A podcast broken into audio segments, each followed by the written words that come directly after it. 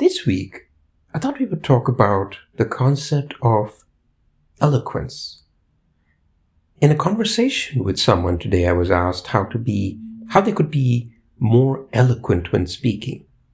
And I have to confess, I haven't actually had that specific question asked of me exactly in those words. Certainly other people have sought advice or training or coaching on that line of things, but specifically the word eloquence. That stuck out to me and I really wanted to talk about it this week in our in our podcast. And so actually, you know how it is, you know, we use so many words in a everyday sense and maybe we don't know particularly what, what they mean when we have to spell it out. And yet we have a strong feeling about it. I looked up the word eloquence just as a dictionary definition, and in case you, in case you're wondering, you can look it up yourself. It seems to be speaking out loudly, clearly, and persuasively. So certainly there is the element of being clear and being effective in your message. And yet to me, that seemed incomplete in fully conveying the true meaning of the word.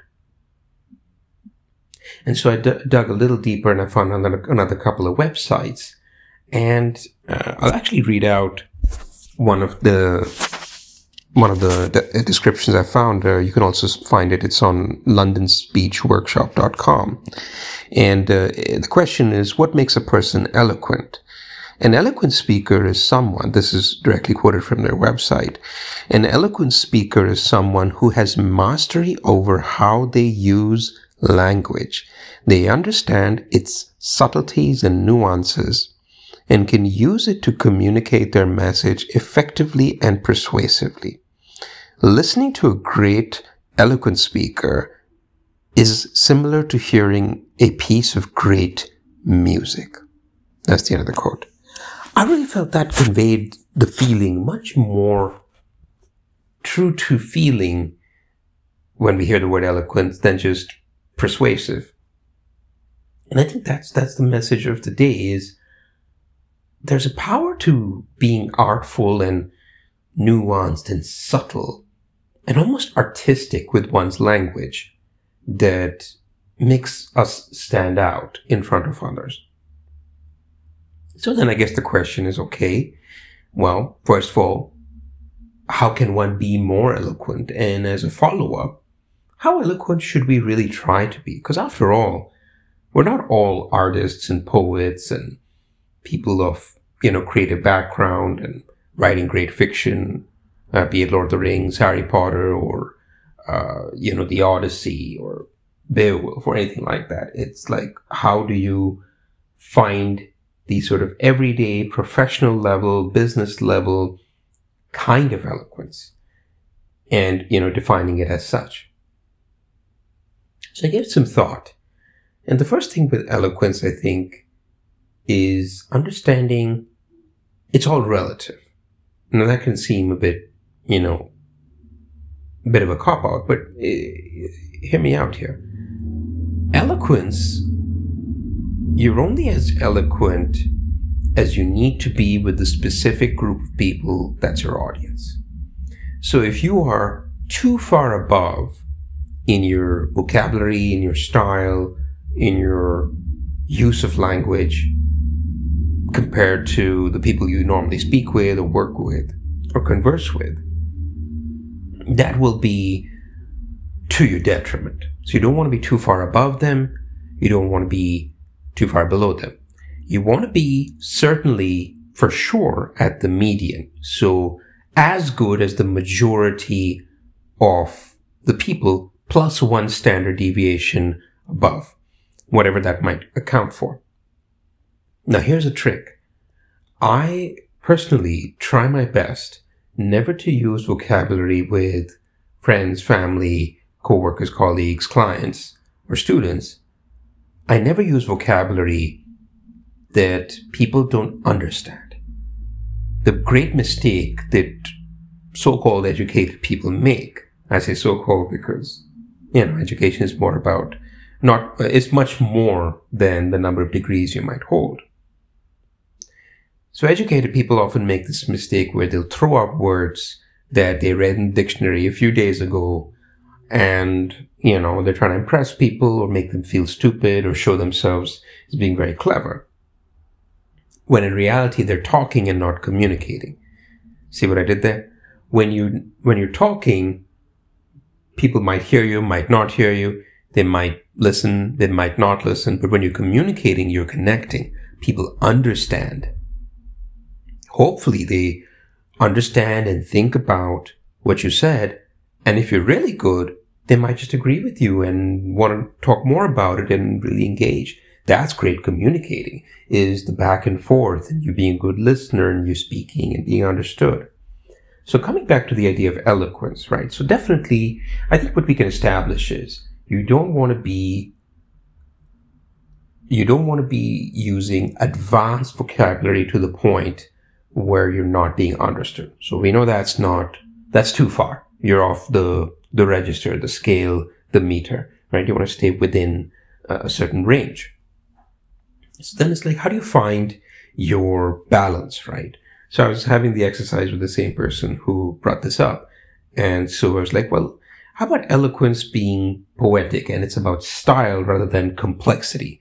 And so perhaps, you know, you could say instead of I had a good day, you say I had a superb day, right? Which is a, a, a superlative. It's a more advanced version of good. Or you could even be more descriptive you can say, I had a very enriching day. How about that? So think about the difference between saying I'm having a good day where I, I, suppose if someone told me they had a good day, that means nothing bad happened. They have relatively, relatively decent outcomes with whatever they're trying to achieve. And, you know, they didn't have any run-ins of a personal nature with friends, family, coworkers, etc. But now if you say something like, I had an enriching day, okay, that's like I learned something. I grew. I became a more well-rounded, wiser, smarter, more effective person. And everyone's like, Hey, yeah, what, what was so enriching? And it's like, Oh, I read this book, or Oh, I was watching this talk, or Oh, I got this great advice from a mentor, etc., etc. And you have a story to tell. And people are like, yeah, tell me more. So just because you used a word like enriching, because it's descriptive of something that occurred and how you felt about what occurred. So, in other words, I think what we're hitting upon here is eloquence is more than just using nice, flowery language. It's about describing things more accurately, more fully, more effectively, more descriptively, and especially more emotionally. Because you're really trying to say, uh, to jump back to, uh, uh, you, you may have come across this in your long and enriched lives right? Maslow's hierarchy of needs, right? And, and if you remember, it's like you start with basics like food and shelter and, you know, things of that nature all the way up to the top of the pyramid. And once, you know, human being has all the basic needs taken care of, you're doing well, you have a house, you have income, etc., etc., you know, friends, family, love and belonging. At the very top, the highest need of a human being is self-actualization. What you're trying to do when you self-actualize is you reach your fullest potential. You become the wisest, smartest, uh, most well-rounded, most thoughtful, most effective version of who you are. And in doing so, you feel fulfilled and complete, right? And so I think when we're trying to be eloquent, we're really trying to be most in in and, and subtly and effectively expressive in talking about how something made us feel. Now I know a lot of folks might say, "Oh, that's touchy feely stuff. Why we talk about that? What? Why should we do that?" Well, think about it this way: one of the most rudimentary things that every business on planet Earth has to do is sell the product right? And without touching upon the emotions of your customer, you will not move a thing. I mean, you might sell some food because people are starving. We might move some medicine because people get sick. But once you get past that, it's like, okay, then why would anybody buy this product or that product or the other? Right? Non-needed, non-necessity items. Or why would they buy yours versus somebody else's? It's the emotion. It's the branding. It's the trust. It's the respect and the dependability that your brand connotes, the quality your brand connotes, right? That's why world over, there are certain brands that just connote quality. And I'm, you know, not picking one or the other, but you just know them. Like, uh, think about your favorite car brands, the ones that you keep buying. Think about the phone you might be using to hear this podcast or the computer you might be using to hear this podcast. Think about you know which uh, ones that you buy and is it really just about the cheapest product the most effective or is it there's something there's an x factor that made you buy this product over another? That's it. It's the emotional connection. And so bringing it back to everyday communication okay. So let's say you have a very rudimentary thing to do in the business world which is explain sales numbers how could you possibly bring eloquence into sales numbers. Well, how about this situation? Your sales numbers suck and you need to convince your boss that they're not as bad as they look or there's a good context for them, right? And that might be your first cue is, well, you want to be authentic and transparent and say, Hey, we didn't hit our targets. Here is, however, some context that explains why we didn't hit our targets and most importantly, we are confident that we will ramp things up by next quarter, right? And so you might use these, these catchphrases like ramp things up and so on. And let me give some context is a nice way of saying, oh, uh, you know, it's not an excuse, but there are reasons, there's causes and effects behind why things didn't go as planned or as successfully as we would have liked.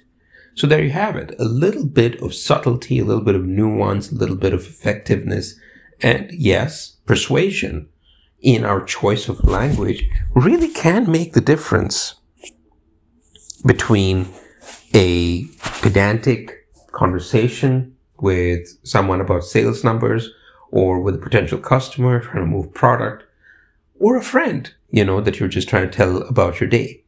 So try this exercise uh, when you have a minute and just look out the window and try and describe in the most literary form. Like imagine, you know, that there's some, you're on the phone with someone and you have to describe the view outside your window.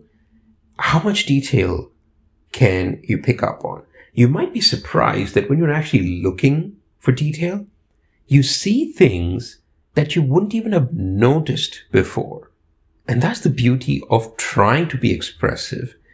That in trying to be more expressive and making that an actual goal, you end up being more observant and you see things that were already there, but you were just looking, overlooking them because you didn't think they were important. And suddenly, because we're trying to be expressive and complete and comprehensive in how we talk about something, suddenly now they're important. Because, as they say, as we should say, God is in the details. The details are what makes the difference between good, excellent, and perfect. So that's it for us here today, folks, and hope you learned a couple new words such as enriching and eloquent and so on. And uh, do always give us some feedback. Feel free to drop us an email. Uh, we're at culturespeak.com. Tell your friends about us and have a great rest of your week.